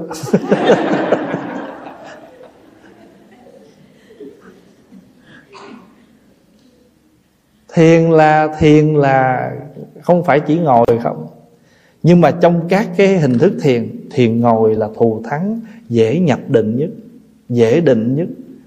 Mình đi, mình đứng, mình nói cũng được, cũng là thiền mình nói chuyện, mình có ý thức mình đang nói cái gì, nói với ai. Thí dụ như mấy đứa nhỏ chùa, nó tới chùa nó hay chạy. Mà mỗi lần pháp hòa mà thấy pháp hòa bắt đi ngược trở lại đúng cái vị trí nãy rồi đi bộ trở lại. Mỗi lần thấy đứa nào chạy là trở lại đó, đi bộ lại đây. Đứa nào mà ở trên cầu thang tuột xuống mà thấy leo lên, đi bộ xuống. Rồi mỗi lần nó nói gì nó mình nói nó gì có ok ok hả? Cái nó dạ. Rồi còn không phải hòa hỏi gì mà trả lời ngang không có chữ dạ cái phải hòa dạ trước. Để hỏi có ăn cơm chưa? Rồi. Cái mà nói dạ. Là nó hiểu ý mình nói đó. Đó mình tập cho nó thiền đó. Nó quên lãng ra đang nói chuyện với ai. Thì mình chỉ cho nó đang con đang nói chuyện với người lớn. Thấy không? Rồi thí dụ Pháp Hòa dạy á, Mỗi lần đi ngang người lớn là phải cúi đầu. Nhưng mà nếu như phía sau lưng người lớn mà có chỗ Thì con phải tìm cách con đi phía sau. Trường học không có chỗ nữa, Con bắt buộc con phải đi trước mặt Thì con khom xuống. Nhưng mà khom cái đầu thôi Để biểu tượng rằng Con có cái ý nghĩa, con muốn respect. Chứ không cần lôm khom, lùm khum chạy. Không phải vậy. Mình ví dụ bây giờ Pháp Hòa đang ở đây là quý vị đi ngang đi. Thí dụ bây giờ để ngại quá, Mình chỉ cúi đầu mình đi vậy thôi. Nếu mà cái bàn thấp vậy không lẽ mình bò? Để gọi là cung kính. Phải không? Thế mình chỉ cần cúi cái đầu mình đi ngang là ta hiểu rồi. Khi mà mình Pháp Hòa dạy mấy chú Khi mà con đưa một cái người thứ ba ngồi con với không tới con đưa đúng nghĩa là con phải đưa hai tay. Nhưng bây giờ lỡ con không đưa được gì nó quá xa thì con đưa một cái tay này con với, thì cái tay trái này con cặp vô đây. Để con biểu lộ rằng con có lòng muốn đưa hai tay, nhưng con không còn cách khác. Trong chùa ăn cơm có bình bát á mười nhỏ mà ăn xong rồi á, thì cũng không được đậy nắp bát lại, mà phải nhìn lên người lớn ở trên các thầy lớn ăn chưa xong. Bác quý thầy chưa để xuống thì mình không có được đẩy bác trước. Phải đợi các thầy lớn ăn xong, các thầy lớn đậy nắp thì ở dưới này mới đậy nắp. Chứ không phải mình ăn xong rồi, tôi xong rồi đó. Tôi biết chuyện của tôi thôi, cái đậy nắp bác lại. Thật ra nó cái gì tội không không có tội gì hết. Nhưng mà cái cách đó là để dạy cho cái người sống biết nhìn nhìn trên, nhìn dưới là thiền. Thiền nó đâu phải ở trên này, thiền cái này. Ngồi đây là thiền cái mông thôi. Nhiều khi cái bàn tọa nó thiền mà cái này đâu có thiền. Mình đã từng như vậy mà, ngồi thì có mà không có thiền. Cho kêu là kêu là ngồi thiền mà có đôi lúc mình có ngồi mà không có thiền. Tại vì mình ngồi đó mình bớ mình thấy mình đang ăn rau muốn xào. chứ nhiều khi mình suy nghĩ lung tung thì đâu có thiện, thân đâu tâm đó là thiện. làm gì mình biết mình đang làm gì là thiện. cho nên trong kinh uh, kim quang minh bữa mình mình tụng á các vị bồ tát này luôn luôn đặt chánh niệm trước mặt. Đặt chánh niệm trước mặt. Thì cái câu này là cái câu ở trong kinh. Dù là đại thừa hay là dù là à, dù là kinh bắc truyền hay nam truyền thì cái câu đó nó vẫn có mặt ở trong kinh nghĩa là những vị này có khả năng sống với giây phút hiện tại, không sống trong quên lãng. Cho nên thiền là người có khả năng sống với hiện tại. Không sống với quá khứ, không lo lắng tương lai và biết sống với hiện tại. Nếu mà trong ba ngày qua đại chúng không có sống được với những giây phút mình mình định nghĩa là mình đi tu á thì ngày mai mình bay về, mình ngồi trên máy bay, mình sẽ nói, ủa, sao bữa đó tôi không có đi xuống Phật Di Đà ta? Ủa, sao chỗ đó có cây mà tôi không biết ta? Tại vì sao? Tại thời gian mình rảnh cho mình ở trong phòng, mình treo chân, mình nói chuyện. Mình không có đi, mình không có đi tận hưởng cái cái không gian. Thí dụ vậy, đó là một cái ví dụ thôi. Cho nên mỗi lần hòa thấy cảnh đẹp cũng hay chỉ. Không cần nói gì hết. Mà trong kinh để kể ngày Đức Phật ngày xưa đi với Ngạ Nan Lâu lâu Đức Phật gọi Ngạ Nan Thầy A Nan Thầy có thấy thành tỳ xá ly đẹp không? Để chi vậy? Gọi Ngạ Nan trở lại. Đừng sống trong quên lãng. Và mình biết nhận diện những cái gì đang có mặt trước mặt mình. Nhưng mà thật sự ra Ngạ Nan cũng không quên lãng đâu Nhưng mà Đức Phật muốn nói cho mình đó. Đức Phật muốn nói cho mình đó, Cho nên phải những cái điều đó được nói ra Để người sau còn nhớ. Cho nên là Sa Nặc nói Thái tử sĩ Đạt Ta hỏi Sa Nặc Cái này là cái gì mà sao da nhăn nheo hết trơn vậy? Sa Nặc mới nói Dạ đây là người già. Thái tử hỏi già là cái gì? Nói già là một cơ thể Sau vài chục năm sử dụng. Và bắt đầu những cái bộ phận này nó yếu đi vào da bắt đầu nó nhăn nheo, mắt nó mờ. Chỉ một người này già, hay rồi ai cũng già. Dạ thưa không, tất cả mọi người đều già mà ngay cả thái tử cũng sẽ già. Trời đất ơi, thái tử gì đâu mà không biết già là gì mà phải đi hỏi. Vậy thì câu hỏi đó cho ai? Cho mình. Thái tử là học rộng biết nhiều Mà làm gì cũng biết già mà phải đi hỏi sa nặc. Nhưng mà hỏi để có cớ để đối đáp. Và chính cái lời đối đáp đó Nó sẽ được ghi nhận Và để lại cho người sau. Bệnh là gì vậy? Chỉ có người này bệnh thôi Dạ không. Rồi Pháp Hòa Pháp Hòa hay nói, Bộ làm như thái tử từ nhỏ tới lớn không cảm gì đó dù không bệnh nặng nhưng mà cái chuyện sổ mũi nhức đầu là phải có chứ tại sao thái tử không biết cảm bệnh là gì mà phải hỏi? Vậy thì tất cả những câu hỏi đó là cho mình thôi. À, trong các chúng mà nghe pháp á, có bốn loại. Thì trong đó có một cái dạng nghe pháp là gì? Đương cơ. Đương cơ là những người đang có mặt ở đây. À, nhưng mà có những người người ta tạo duyên tức là người ta biết người ta hiểu cái điều đó rồi nhưng mà người ta biết trong chúng hôm nay có nhiều người chưa biết chỗ đó. Ta đặt ra câu hỏi thí dụ như đây. Chẳng hạn như có những vị có thể đã biết câu hỏi câu trả lời đó. Nhưng mà vẫn đặt ra để chi? Để cho mọi người có cơ hội tiếp nhận lại cái lời cái câu hỏi này một cách trong sáng hơn. Đó là pháp hòa giải thích cái thiền nó rộng. Nó là đời sống chúng cái gì đó, cho nên đó, tiếng nhật thiền là zen và phải trừ cái chữ zen đó, đó. Nó bình nó đi vào trong chữ nghĩa của người Mỹ và đời sống hàng ngày. Zen living sống thiền. Giống như con cá lớn nó hỏi con cá, con cá nhỏ nó hỏi con cá lớn vậy đó. Con nghe người ta nói nước vậy thì nước là gì? Cá lớn nó nói nước là con đang sống trong nó đó. Tím bất cứ màu gì cũng đều là huyễn hết là giả hết. Nó theo như trong kinh lăng nghiêm đức phật á, con người mình là có ngũ quẩn, phải không? Sắc, thọ, tưởng, hành, thức. Mỗi một quẩn nó có 10 thứ ma sắc nó có 10 ma thọ nó có 10 ma thì năm quẩn nhân ra là năm chục. Cho nên trong kinh lăng nghiêm gọi là 50 ấm ma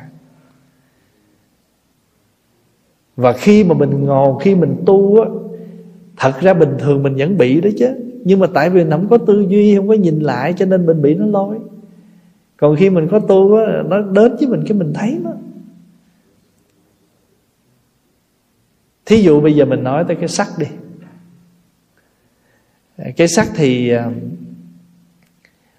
sáng ra cái tự nhiên một ngày nào mình nhìn trong cái kiến, mình thấy sao tóc mình bạc hơn cái mình rầu.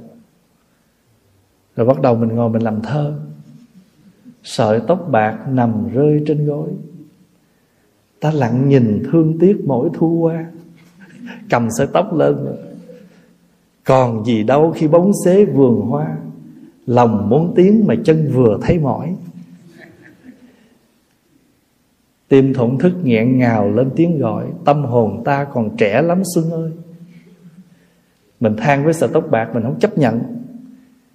Thì mình bị cái sắc đó nó lôi mình Mà mình không sống được với hiện tại là Người đời ai cũng phải Thay đổi như vậy. Thì nếu mà mình không hiểu được nó Thì mình bị nó làm khổ mình Nó làm mình buồn rầu sâu khổ. Thì cái gì mà nó làm cho mình buồn khổ không chấp nhận được chướng ngại đều là ma hết.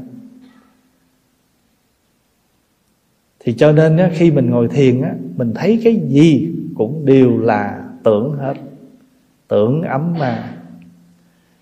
Thấy phật cũng không được thấy ma cũng không được, tại vì thiền là sống với hiện tại, chứ không thấy cái gì hết. Vì vậy mà tổ lâm tế mới nói, khi ngồi thiền, gặp phật phải giết phật, gặp ma phải giết ma. Thì chữ giết đây không phải là cầm cái dao sẵn đó đi. Thấy ổng, thấy ông phật xuất hiện quơ cho ta. Chữ giết đây là gì? Diệt nó đi, bỏ nó đi. Gặp phật, đừng nghĩ tới phật. Tại vì phật hay ma gì cũng đều do mình tưởng hết. Và thủy chung những cái phật mà mình đang thờ, đang cúng đây, không ông nào thiệt hết á. Mình tưởng tượng mình vẽ ra mà. Chứ có ai biết phật cái dáng vậy đâu. Quý vị đi hết các chùa, có thấy chùa nào giống chùa nào? Phật khác hết rằng tại sao? Do mình tưởng tượng ra. Chứ hai ngàn năm trước hình đâu mà biết mà tạc. Giống như cụ tổ đây nè. Mình tưởng tượng ra thôi. Nhưng mà cái đó là một cái biểu tượng Để mình có cái tâm mình hướng, Mình kính ngưỡng vậy thôi, chứ đừng dính cho nó. Nói không thật chứ không nghĩa là mình bỏ. Mình vẫn dùng nhưng mà không bị Không bị mê lầm với cái đó. Không bị mê lầm. Cho nên phật tử mà mà quý vị nhớ cái gì mình làm mà không biết thì gọi là mê. Thế giờ ta nói, ôi, chị mê tín quá tại vì mình làm những cái việc mà người ta hỏi mình không trả lời được. Mình chỉ biết làm thôi thì mình không hiểu thì gọi là mê chứ gì đâu. Thí dụ như người ta hỏi mình á, có những cái việc mình làm trong chùa. Mình làm mà mình chỉ biết làm theo cái xưa giờ mình làm thôi, người ta hỏi mình không nói được. Thì người ta, trời ơi, mấy người đó mê tín lắm. Là, vì mình không nói được cái nghĩa thì khi mình giải thích được cái chỗ đó cho người ta thì, ồ, tôi làm đó. Tôi biết rất rõ nó nó là phương tiện như thế nào và cái ý nghĩa nó như thế nào và tôi hiểu rõ luôn đây là một hình thức. Nhưng mà trong cái hình thức này nó chuyên chở cái đạo lý. Cho nên không mê tín. Vẫn làm việc đó mà không mê. Ví dụ hồi xưa giờ mình thờ ông thần tài. Rồi dưới cái ý của mình là gì? Thờ để ông phù hộ có tiền lúc nào tới cúng ổng cũng xin tiền hết á. Mà thủy chung là trước hết là mình thấy mình bỏ tiền mua ổng ra thờ nè. Mà giờ gì ổng mình tốn tiền rồi nè. Ổng cho chưa thì chưa biết, mà vì ông là tôi tốn tiền rồi nè. À, trước hết tôi tốn cái trang nè. Tôi tốn tốn tiền mua cái trang tôi tốn tiền mua cái bài vị để phía sau, ngũ phương, ngũ thổ, tiền, hậu, địa chủ vậy đó, ghi mấy câu đó. Tôi tốn cái bài vị này rồi tôi tốn hai ông nữa. Tôi tốn thêm năm chung nước nữa mình thờ ông thần tài để xin tiền ổng nhưng mà rốt cuộc mình tốn tiền trước. Mà nếu như mà cái ông thần tài đó mà ông cho tiền thiệt á, thì cái ông làm ra tượng ổng giàu lắm. Đó có phải mê không? Mình mê. Bây giờ mình vẫn thờ thần tài nha. Lỡ rồi phải thờ thôi. Chưa thờ chưa có thôi khỏi. Nhưng nếu đã có rồi không cần dẹp. Không cần dẹp. Vẫn cứ để đó thờ đi nhưng bây giờ cái chánh tính nó tới. Thần là sức mạnh, là đạo đức. Tài là tiền của. Thổ địa là đất. Phải không? Thổ địa là đất. Mà theo nguyên tắc, thổ sanh kim, đất sanh ra vàng. Vậy thì đất là tâm. Tâm mà tịnh thì có tiền có của. Tâm mà trong sáng thì tiền của vẫn còn tâm mê mờ thì tiền của nó mất. Vậy thì bây giờ thờ thần tài là một sự nhắc nhở giữ cái tâm cho vững thì tiền của không có bị thất thoát. Tâm mình không vững dễ bị người ta dụ lắm. Đánh bài đánh bạc đầu tư chơi cờ vân vân. Cá độ. Giờ không bị nữa. Thì giây phút đó mình là thần tài. Cái cách của phật giáo đó, là cái gì mình đã có rồi thì thôi, không cần phải dẹp nữa. Không lẽ giờ mình mình mình đang là mình thờ ông táo, hiểu đạo dẹp ông táo? Trên cái bài vị ông táo người ta để bốn chữ, định phúc táo quân. Hai cái chữ đầu quan trọng đó là định phúc là gì? Là cái phúc này nè, nó an định cái phước nó an định mà ngày nào còn vô bếp còn nấu ăn cho gia đình, có phải là cái hạnh phúc nó còn không? Ngày nào mà chỉ đi tu go không thì hạnh phúc nó từ từ nó đi. Tu go mà. Phải không? Đai ao chứ phải đai in. Mà ngày nào còn đai in là ngày đó hạnh phúc còn, cho nên cái bài vị ông táo để định phúc táo quân hồi mình không hiểu gì hết thì mình thờ ông táo để ông à, ghi sổ. Coi coi gia đình mình tốt, xấu làm sao, mai mốt cũng lên trển ông báo cáo. Cái này mê tín. Còn bây giờ mình hiểu được rồi. Ông táo là một hình thức nhắc nhở mình. Thấy không? Ngày nào mình còn bước vô mình thắp ổng cây nhang, nghĩa là mình còn đi vào bếp nấu ăn. Mà ngày nào gia đình còn nấu ăn là hạnh phúc mình còn, tại vì chồng, vợ, con cái còn ngồi ăn cơm với nhau cho nên cái hình ảnh của cái cái cái máy tranh Việt Nam á, buổi chiều ở làng quê khói nó bốc lên từ những cái mái nhà đó. Mà nhà nào mà đi xuống mình đi xuống ruộng á mình nhìn xuống đó mình thấy khói bốc lên là khói lam chiều. Hạnh phúc của mỗi gia đình đang có mặt. Hạnh phúc của mỗi gia đình đang có mặt. Cho nên mình mình hiểu thiền, mình hiểu đạo như vậy đó.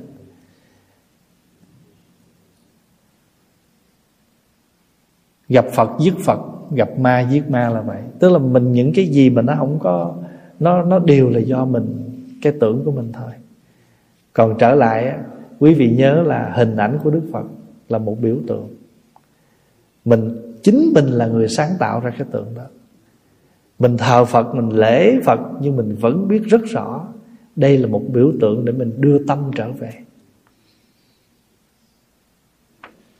Cho nên mình thờ vậy cái người ta tới, người ta bài xích mình, ta nói thờ ma quỷ nó dựa vô đây, mình vẫn không có bị lung lay tại mình hiểu rõ mình đang làm gì.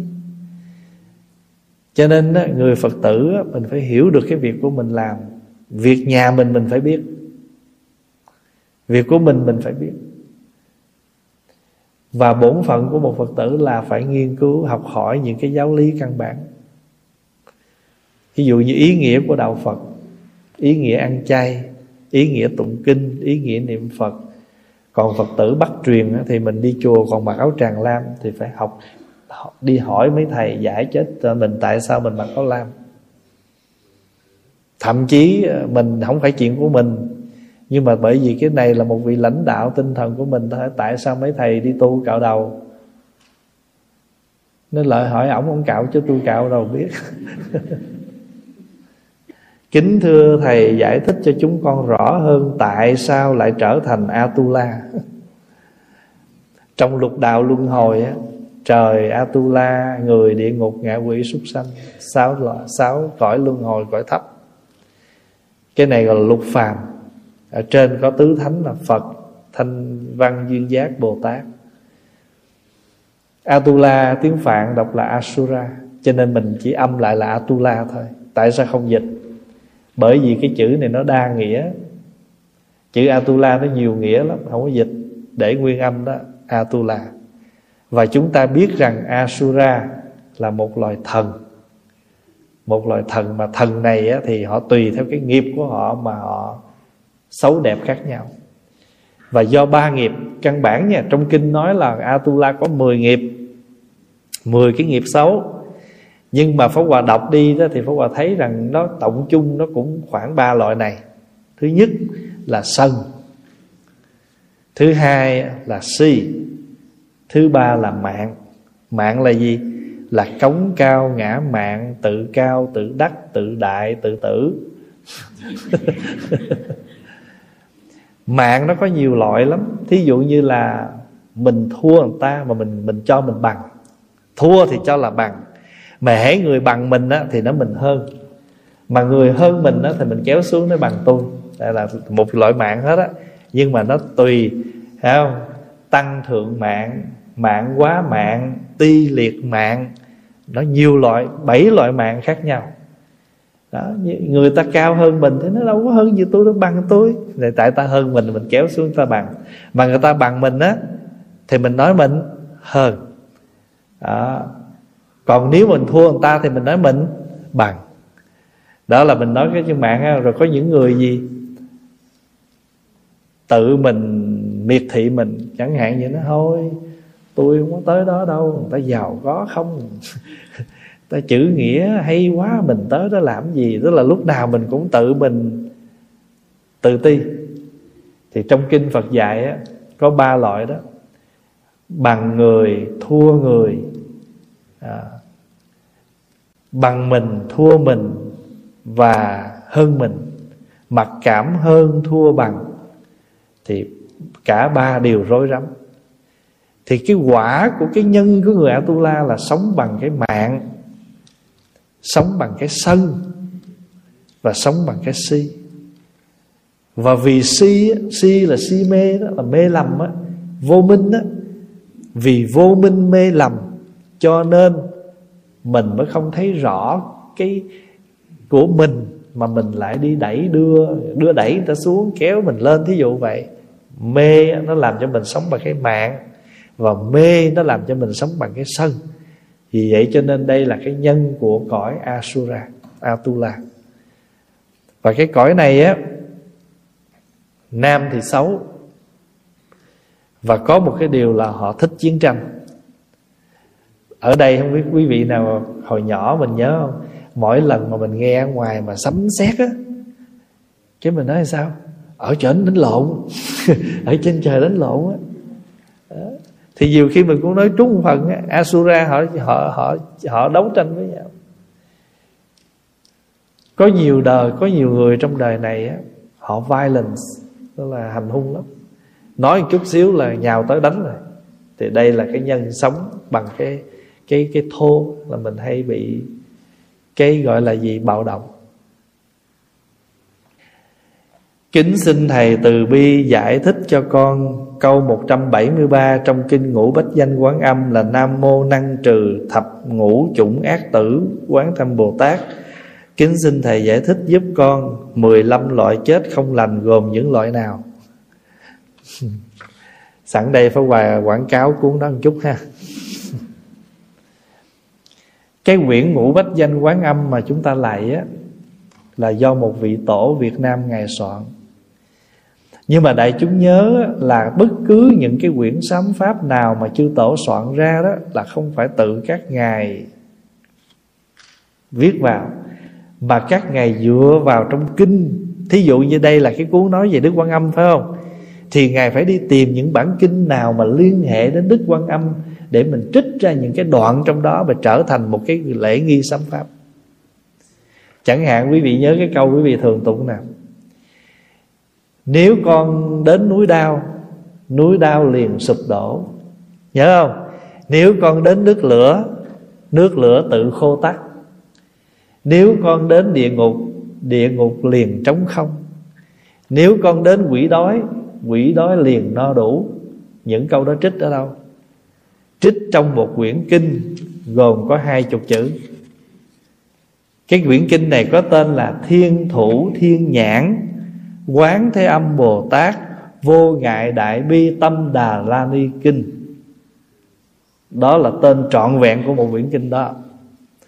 Và những gì mà phần lớn chúng ta tụng trong mình chúng ta lạy trong cái quyển ngũ bách danh này phần lớn là được trích ở trong cái quyển kinh uh, quảng đại viên mãn uh, đại bi tâm đà ra ni này thì ở trong cái cái kinh này á trong cái quyển kinh đó đức phật có nói người nào mà thường trì chú đại bi á thì sẽ xa lìa được 15 cái loại chết xấu. Thì nếu mà quý vị đọc kỹ thì quý vị sẽ thấy ở trong cái quyển đó đã nói đủ 15 loại rồi. Tại vì khi người ta nói câu đầu nè xin cho con á, là trừ được 15 cái loại chết xấu. Nói nói tổng quát một câu. Rồi bắt đầu từ câu thứ 174 bắt đầu người ta mới liệt kê. Thứ nhất là chết do do do đói. À, có nhiều khi mình sống vào cái thời buổi mà nghèo đói loạn lạc không có cơm ăn đói chết. Cao có nhiều người bị à, đói do nạn giặc. Chết. Có nhiều người chết do cái người đó người ta thù hằn mình ta tím mình, người ta tìm tới mình, người ta thanh toán chết. Có người chết trôi, có người chết vì lửa, có người chết ờ, vì à, trúng độc. Trong đó liệt kê 15 loại sau cái câu đó. Tức là câu từ 174 đổ đi Thì liệt kê 15 loại chết. Rồi sau cái 15 loại chết đó, Cái tới 15 loại sống tốt, Gọi là thiện sanh. Rồi, sau đó bắt đầu mới list ra 15 loại thiện sanh 15 loại sống tốt. Trong đó có một câu phải bà nhớ nè. Sanh phùng thiện vương. Tức là sống vào cái thời vua, Ông vua đóng hiền. Không? Rồi cái kế đó là Quốc độ hiền lành, Đất nước đó hiền lành. Rồi gặp gì đó? Có được thầy tốt, bạn lành, vân vân. Đó là cái điều kiện tốt của đời sống này. Trong đó có ghi đủ bây giờ quý vị, Pháp Hòa chỉ giới thiệu vậy đó. Rồi quý vị về, quý vị có lạy trở lại thì để ý 15 loại chết xấu và 15 loại sống tốt. Rồi ngoài ra, nào là khiển à, khẩn na la hộ nè a tu la hộ, tất cả những câu đó đều nằm trong cái kinh của họ nói đó. Quảng đại viên mãn đại bi tâm đà ra ni kinh đó rồi thậm chí là nếu muốn cầu cái gì bạc chiết la thủ bảo châu thủ châu mani thủ à, bảo kính thủ bảo kinh thủ tay cầm những cái bảo bối đó nằm ở trong cái kinh đó luôn. Cái đó người ta kêu là 42 thủ ấn. Rồi ờ, nào là ờ, à, muốn à, hiện à, thì thiên thân thuyết pháp hiện đồng nam thuyết pháp hiện đồng nữ thuyết pháp mấy cái đó trích ở đâu? Kinh gì? Phẩm phổ môn. Thì pháp hòa nói đó tất cả những kinh điển nào liên hệ đến đức quan âm thì các vị sẽ dựa vào trong đó trích ra làm thành một quyển sám pháp cho mình. Còn nếu mà muốn viết quyển sám pháp dược sư thì dựa vào cái gì để soạn?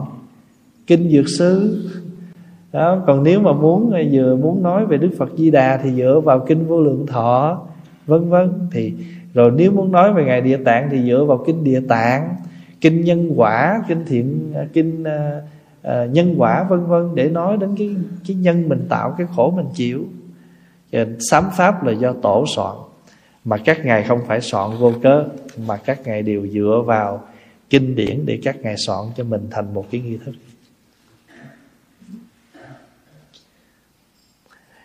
Kính thầy giảng cho con hiểu câu Đem con khỏi biển Hai biển khổ Qua tới bờ ba công đức.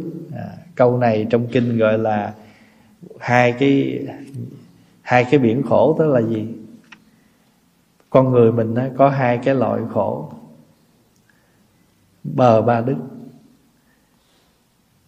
Hai cái loại mà Mà Cái cái vô thường thí dụ như là hiện tại đây nè mình à, có một ngày nào đó mình sẽ nhắm mắt mình tắt thở mình chết. Có ngày chết kiểu đó không? Có không? Có. Thì cái đó nhất định sẽ có một lúc nào đó mình sẽ chết cái đó gọi là nhất kỳ. Nhất kỳ đó là một lần nào mình sẽ chết kiểu đó.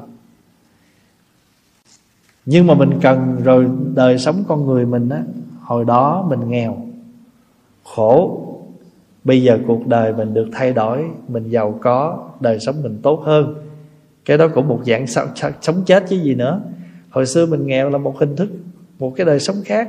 Bây giờ mình thay đổi cách sống rồi thì mình là qua một cách sống khác. Hai cái.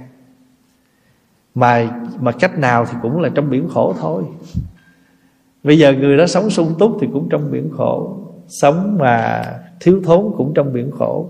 Nhưng mà cái điều kiện mà à, sống tốt thì nó vẫn hơn cái điều kiện sống khổ. Nhưng mà thủy chung thì không có khó. Cũng giống như người ta hay nói vậy đó.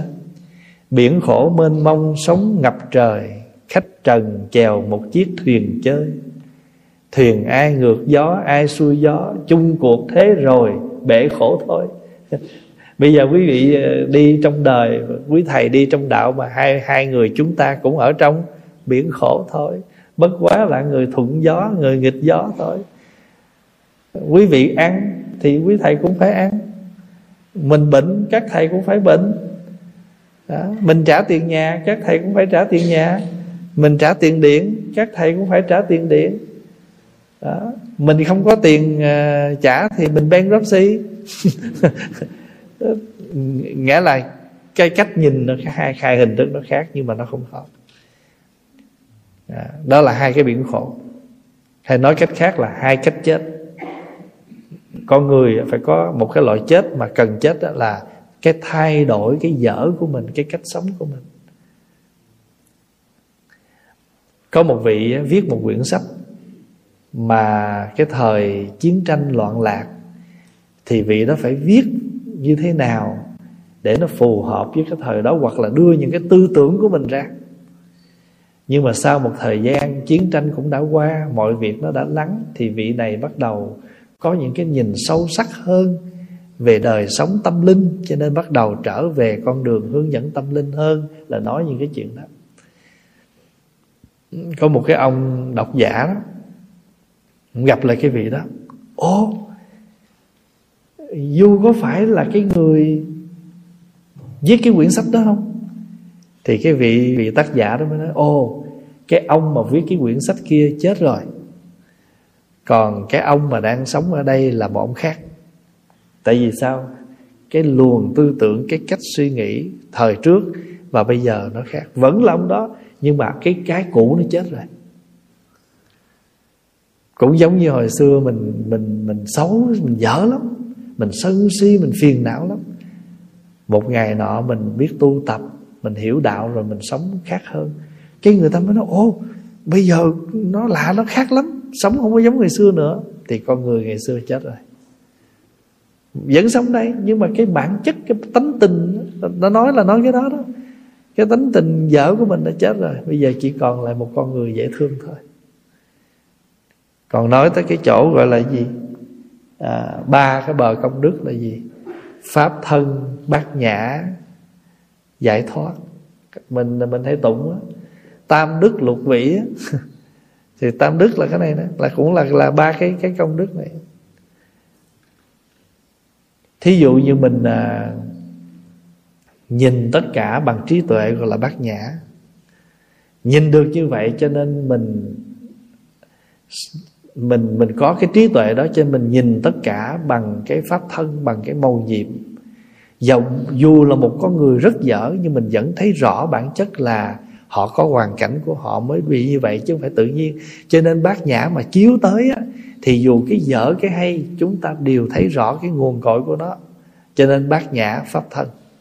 Mà thấy được như vậy rồi cho nên không còn chấp gọi là giải thoát. Hiểu ý không? Đó. thí dụ như bây giờ quý vị thấy cái người kia họ họ sân si nhưng mà mình biết họ có cái lý do nào đó trong quá khứ. Nhờ cái trí tuệ đó gọi là bát nhã đó soi thấy cái pháp như vậy đó cho mình thông cảm được họ. Bởi vì thông cảm được họ vì thấy được cái pháp thân đó cho nên mình thông cảm được và mình không còn chấp trước khổ đau với họ. Đó là ba đức. Pháp thân à, bát nhã và giải thoát. Cái cái này nó nó thuộc về giáo lý. nhưng mà giáo lý này mình có thể thực tập chứ không phải là chỉ là lý thuyết. Mỗi ngày mình phải tập nhìn đời bằng cái cặp mắt trí tuệ tinh thông của mình thì cái đó gọi là bát nhã. Bát nhã là một loại trí tuệ, nhưng mà trí tuệ này là nhìn thấu tất cả mọi sự việc không có dính mắt thì mới gọi là bát nhã. Còn mình nhìn mà còn phân biệt đẹp xấu hay dở, so sánh hoặc là trong đó có có cái người thân kẻ không thân với mình người thân mình nói họ cũng phải có cái gì đó hơi binh vực họ một chút. Thì cái này chưa gọi là bát nhã nó cũng vẫn là những cái tri thức à, phân biệt của con người. Còn khi nào mình nhìn thấu tất cả các pháp như thật của nó gọi là bát nhã. Cho nên bát nhã là một loại trí tuệ. Vì vậy mà ngày nào mình cũng phải tụng bát nhã tâm kinh. Sau mỗi thời kinh tụng để chi? Tất cả những kinh mình tụng có thể nãy giờ đang nói sự tướng, đang nói chân lý gì đó, nhưng mà cuối cùng anh phải mang trí tuệ ra anh ứng dụng, còn không là anh sẽ bị nó làm khổ đó. Để chúng nhớ là pháp tu là để cho mình giải thoát, chứ không phải để mình khổ với pháp tu. Pháp Hòa ví dụ như à, mình à, ngồi thiền và mình thấy rất nhiều an lạc trong khi ngồi thiền. Thế đó là pháp tu của mình. Và mình phải càng tu và mình phải càng hạnh phúc và càng biết được cái pháp tu. Nhưng người khác không tu giống mình, đừng có khổ, đừng có phiền não. Bực bội đó và nói là tu sai, tu trật. Cái đó không nên. Tại vì thuốc mà. Mình uống thuốc này hạp thì mình cứ uống. Người khác người ta uống khắp khác, uống thuốc khác người ta hạp thì người ta uống chứ tại sao mình lại phải bắt người ta uống cái thuốc của mình? À, hiểu như vậy thì chưa phải là người có bát nhã có trí tuệ. Thôi hết giờ rồi. Còn mấy câu hỏi nữa? Thôi để đó đi. Bữa nào quẩn trả lời.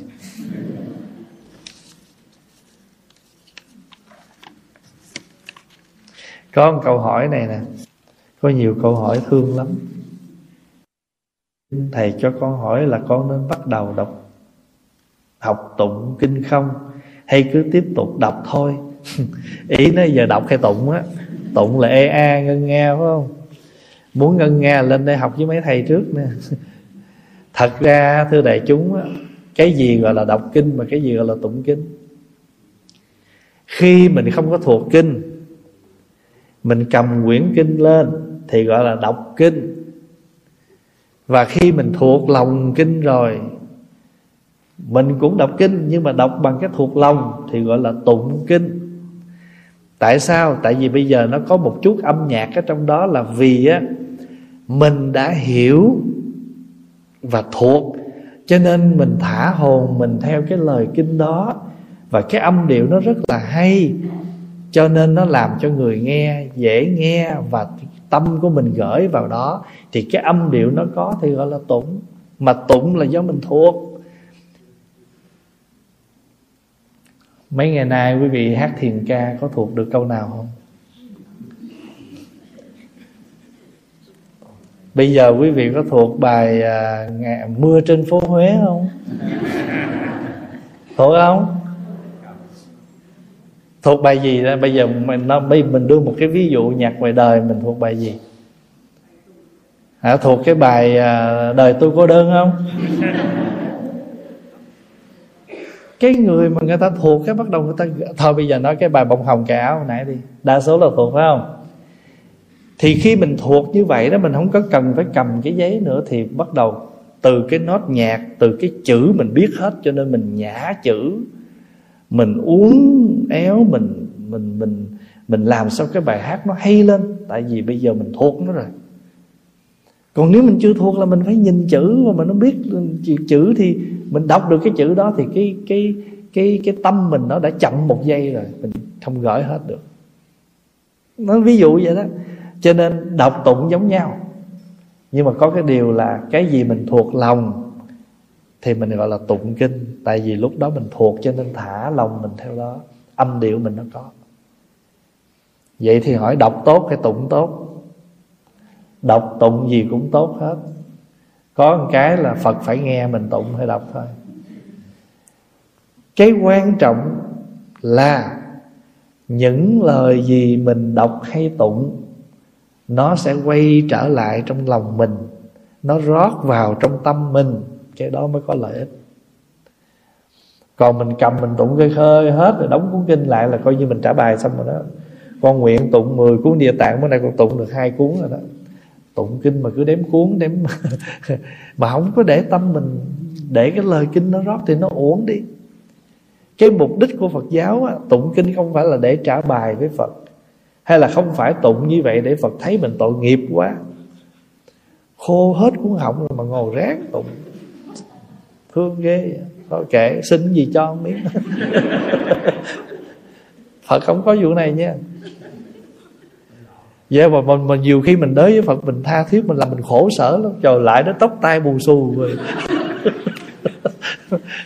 Mặt mũi tèm lem vậy. Phật thấy con không? Nhưng mà mình làm sao những cái lời kinh nó đi ngược lại với mình Làm những cái lời nó, nó rất là hay Và nó tác động trong lòng mình. Thì dù quý vị tụng một bài ngắn thôi, Nó vẫn có tác dụng rất lớn. Nhưng mà trong Phật giáo là mình độ người nó rất nhiều phương tiện. Thuyết pháp là một phương tiện. Nhưng mà có nhiều người người ta không thích nghe thuyết pháp, người ta thích nghe tụng kinh thôi. Vậy thì mình có được cái âm điệu, rồi mình chọn được những bài kinh hay mình tụng, làm cho cái người đó người ta tỉnh lên, nhận ra được cuộc đời từ đó người ta sống tốt mình cũng thành công. Đó là một cách thuyết pháp. Nhưng mà giờ mình nói mình mình nói người ta nói cái này cái tư kiến của mình. Còn mình đem kinh ra mình đọc á, tụng á, thì đây lời Phật nói tôi chỉ tụng lại thôi. Thì người ta nghe à, Phật dạy vậy vậy đó. Nhưng ngày hôm qua buổi chiều Pháp Hòa có cái đám tang online đó. Thì tụng xong cái bài đó cái Pháp Hòa tụng kinh vô thường mà Pháp Hòa muốn cho đại chúng chiêm nghiệm cái lời kinh, cho nên Pháp Hòa đọc thôi. Pháp Hòa không có tụng và hôm nay xin mời tất cả mọi người trong gia đình lắng nghe và chiêm nghiệm. Tôi nghe như thế này. Một thở nọ, phật ở thành vương xá và bảo các thầy tỳ kheo rằng, này các thầy tỳ kheo, ở thế gian có ba việc không như lòng không đáng nhớ. Không mong muốn, không như lòng, không đáng nhớ. Gì là ba, đó là già, bệnh, chết. Này các thầy tỳ kheo, Đây là ba pháp của thế gian. Không ai muốn nghe, Không ai muốn biết, Không ai muốn nhớ. Nhưng mà đây là sự thật. Vì thế gian còn ba pháp này, Cho nên Như Lai mới có mặt ở cõi đời này. Để nói cái pháp khổ này Và cái con đường thoát khổ. Đức Phật nếu mà cuộc đời này không có già bệnh chết Phật không còn có mặt. Thật ra Phật không có mặt thì mình vẫn già bệnh chết. Phật có mặt thì mình vẫn già bệnh chết. Nhưng mà Phật có mặt để Phật nói cho mình nghe rằng Già bệnh chết là một sự thật Đừng có trốn tránh, đừng có sợ hãi. Và anh không gì anh không thoát được nó, Cho nên trước trước khi anh già, Anh lo anh tu. Lỡ già, anh không có hối tiếc. Nhưng mà người đời thì ta nghĩ khác. Trước sau cũng già, cho nên còn trẻ phải xả láng.